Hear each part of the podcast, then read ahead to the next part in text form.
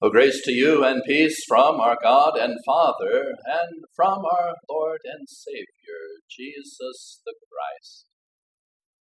Amen. Well, dear friends, we all kind of know that we live in a sinful world, don't we? Indeed, it seems every day there's some kind of force that, that's out there trying to bring discouragement into our lives. And yeah, you know, it's just kind of how it is, isn't it? Now, hopefully, for many of us as well, we've had just the, the opposite effect a, a, a, godly Christian person coming into our, our lives, uh, providing encouragement, you know, providing the you know blueprint for how maybe we can lead a, a better life. Uh, perhaps for, for some of you, it was a, a, a coach in, in high school. A coach that, that did things right, a, a coach that provided encouragement, a coach that, that built you up and helped you become a, a better athlete. Perhaps maybe it was a, a favorite teacher in school. Maybe you had even two or three favorite teachers over the years. Someone, when you're thinking back, and I mentioned the favorite teacher, that person kind of pops into your mind. You know, that, that one that in, encouraged you in, in mathematics, or the one that in, encouraged you in, in reading, in, in literature, the, the one that was your, your shop teacher. Yes, hopefully, yes, well, it maybe was a, a parent, and we have, you know, Father's Day uh, coming up, right, just next weekend. Maybe a mom or a dad always there sitting around the table providing encouragement day in and day out. You know, certainly we have these examples at some point, don't we? But yet also we've experienced just the opposite, haven't we? Now, you may well think back to your athletic career in high school and say, oh man, I had this one coach. Oh, was terrible. Right, the coach put me in the game one, one time, you know, and, and then he brought me right back out, and, and I asked if I did something wrong, and the coach said, "You were just there because so and so was talking." Right. That's really the opposite of being a good coach, being someone that encourages people, being someone that, that builds you up, isn't it? And unfortunately, throughout our land, perhaps, you know, they're, they're parents, right? Maybe you have a, a, a, good friend, and you would go to your friend's house and you would see how, you know, the, the friends of your parent, the parents of your friend, rather, you know, just kind of ran that person down uh, around the dining room table. You'd be hanging out with your, your friend, and the, the first thing that that parent, you know, kind of came to have the expectation that you must have been up to something because my dirty, low down, no good kid was always messing up, you know, somehow. And so, too, we've had, you know, teachers, we've had other people in our lives that they bring this kind of a discouragement. And into the, the face of this, our Lord comes this morning and he reminds us this world is not our home that there's some place better that we're looking forward to. That there's a, a place in the heavens. It's not touched by human hands, but rather it is that perfection of God. And then, furthermore, you know, within this world of discouragement, we also all have to face this thing called aging. Don't yeah, a little bit older all the time. You know, when I, I first got here, I still had hair through the, the middle up here, you know? And you start to lose a little bit of that. And when, when I first got here, you know, I, I used to always be out in the backyard playing ball with my boys. And, and now, as the, the summer rolls around, I'm, I'm thinking, you know, maybe I have to actually exercise and, and try to get back into shape if I'm going to go out in the backyard and play some ball. I was sent through a, a, a soccer game just this week, and I, I, I went to get up, and my left leg was completely numb. And I went to take that first step, and I had no feedback whatsoever. It wasn't just tingly, you know, it just was like when I went to put my foot down, I wondered if it actually was laying flat on the ground or if it was sideways or twisted around in some funny way. Just have nothing there, right? A little bit stiff, not, not moving quite as well. And the Lord comes into our lives and He says, you know, guess what? If this earthly tent you live in is destroyed, we have a building in the heavens. Not, not touched, not corrupted by human hands. the Lord comes and He tells us how to kind of think about this earthly experience. And essentially, it's kind of like we're just camping out, isn't it? Now, many of you have gone camping sometime in, in the past, right? You know, you, you, you leave your, your nice home behind, right? And, and you went out into the woods, and, you know, there, there's no air conditioning, and, and maybe you forgot the bug spray that one time, and you decided you're going to kind of stick it out anyway, and you, you set up your tent, you know, and, and the, the ground is hard, and you're roughing it. And your, your eight year old son went to, to chop some kindling and he, he cut his thumb instead. And then you had to worry about if I'm going to go back to the, take him into the hospital or can, you know, we get through the weekend. And they got back home at the end of that, and you said, I am glad I have a house. Right. Instead of some old leaky tent. Instead of, you know, some temporary kind of a shelter. I'm glad to be home. And the Lord comes in, He reminds us that, you know, the person that we are is not this physical body. And the person that, that we are is not whoever it is that, that walks around on this earth and, and you know comes and goes and, and does the, the good or sometimes the, the bad that we do, but rather the person that we are is something inside of us. It's our spirit, isn't it? And the spirit that we have living within this human body, God tells us, is simply as if we are living in a tent. And I know over the years we kind of get attached to our earthly bodies, don't we? And you, you know, you, you, you, you fell or something happened, you say, Oh, I, I hurt my knee, or I hurt my elbow, or I, you know, bumped my head or my, my eyes are growing dim. We come to kind of think of ourselves as if, you know, this, you know, chunk of flesh is us. And once again, the Lord tells us, you know, this is simply a tent. Right? Our human body is just a tent. If this earthly tent we live in is destroyed, whether it, it happens by accident overnight, whether it happens within a, a few weeks because of disease, whether it, happens over the course of a lifetime because you know we got to be a hundred years old, our tent is taking a, a little bit of damage every day, isn't it? And, you know, maybe at, times we wake up in the morning and we, we say, boy, I, I wish I could get a new tent. But God tells us instead, He has something even better in store for us. He has a house, you know, a nice brick house, a nice, you know, stone columned house, a nice home in the heavens. And that home, it wasn't touched by human hands.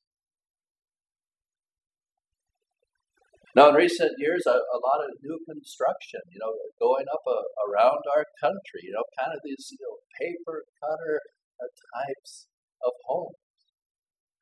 And some of these homes, you know, in more expensive areas, they, they could be, you know, four, or five hundred thousand dollar home a, a new customer is paying for, and, and they move in, and the, the corners aren't square, right? The, the floors aren't level.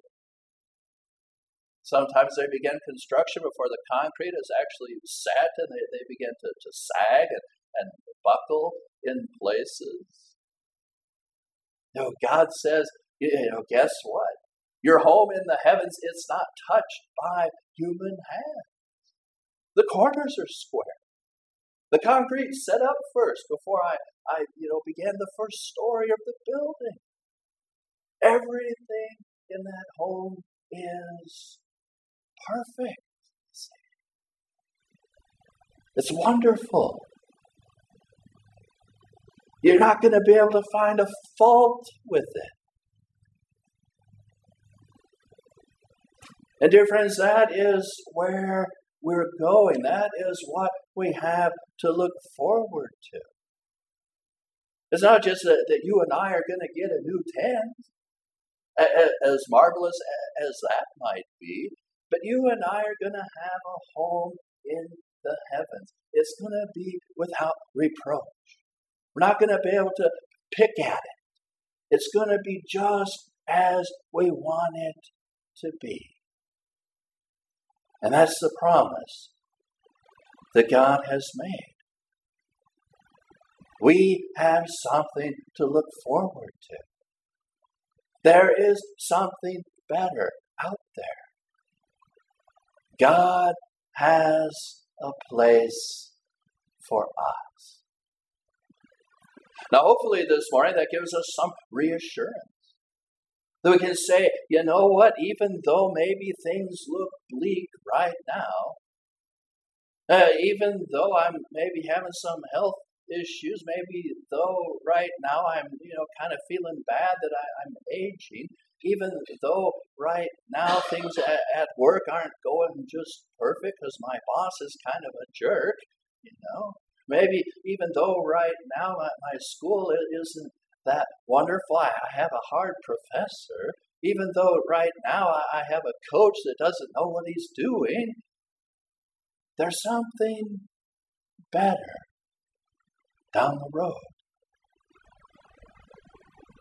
And using Jesus Christ and our love for Him, we as well can begin to make a difference, can't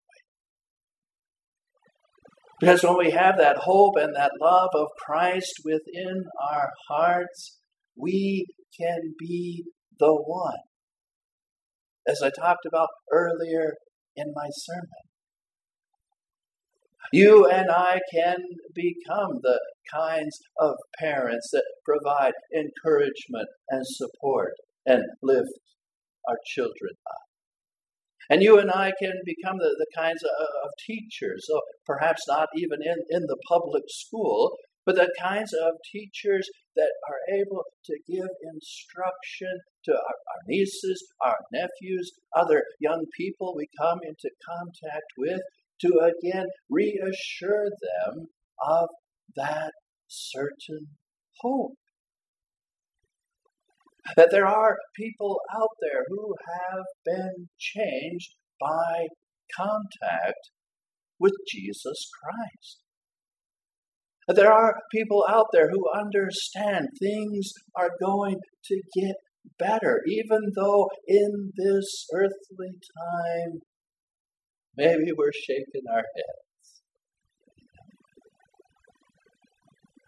There is a place in the heavens, a place not corrupted by human hands, a place that God has made for each and every one of us.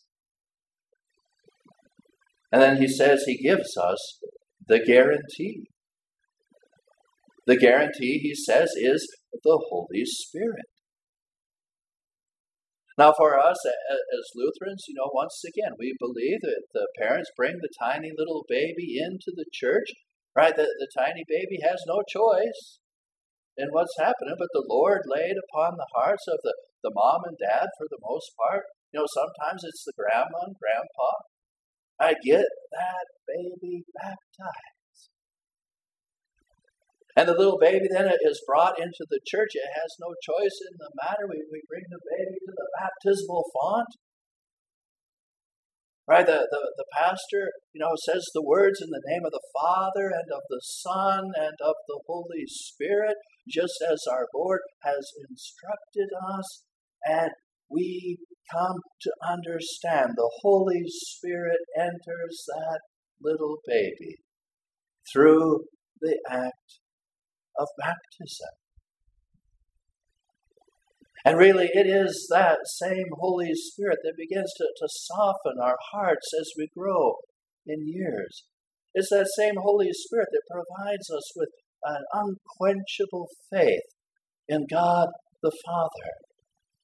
It's that same Holy Spirit that allows us to look with the eyes of God upon present circumstances and to be able to say, each person is of value. And each uh, person ought to receive encouragement. And each person ought to be built up so that they too can come to the knowledge that God is truly good. You see, dear friends, God loved each of us so very much that he did, in fact, send his one and only Son, understanding from the beginning that we would murder him. And yet he sent Jesus anyway, that our sins could come to be forgiven. Now, some people, maybe in the back of their minds, that they'd argue, well, well, it, it just was a slam dunk anyway. Right? You know, it was kind of like, you know, God sent Michael Jordan onto the basketball court and said, hey, we need a win here.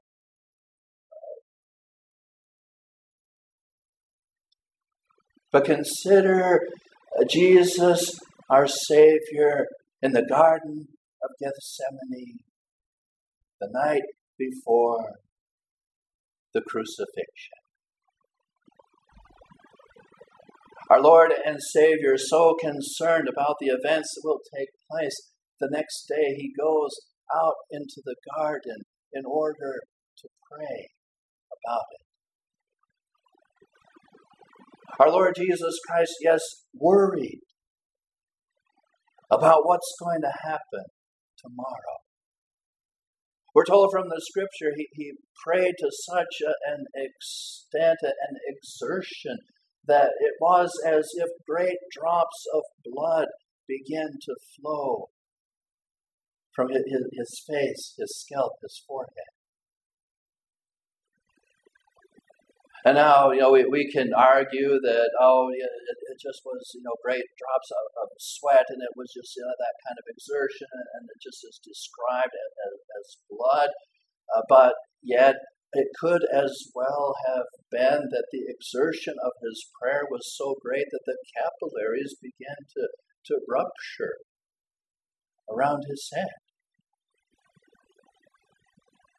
Nevertheless, it is with this great exertion he prays and he calls out, Father, if it be possible, let this cup pass from me.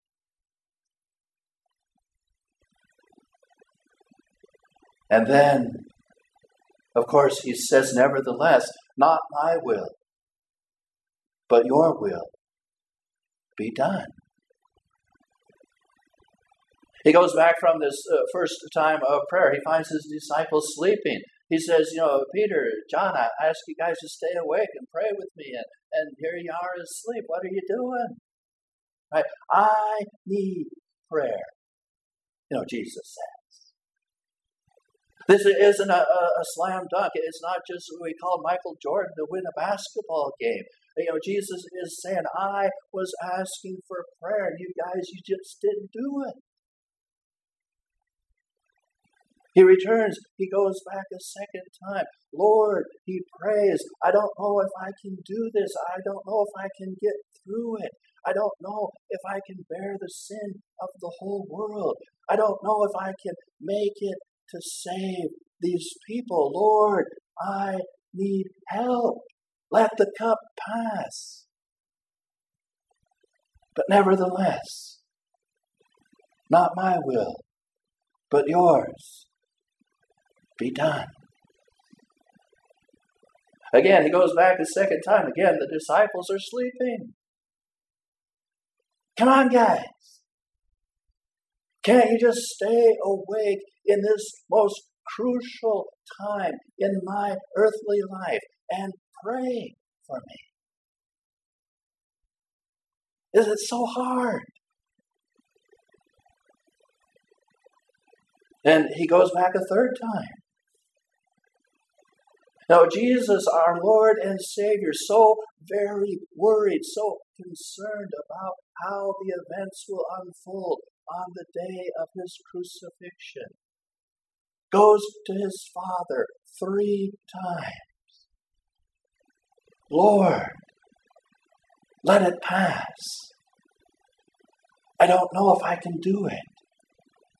Nevertheless, I will do it for them. Dear friends, that is the love our Savior has for us. He didn't even know that the outcome would be guaranteed.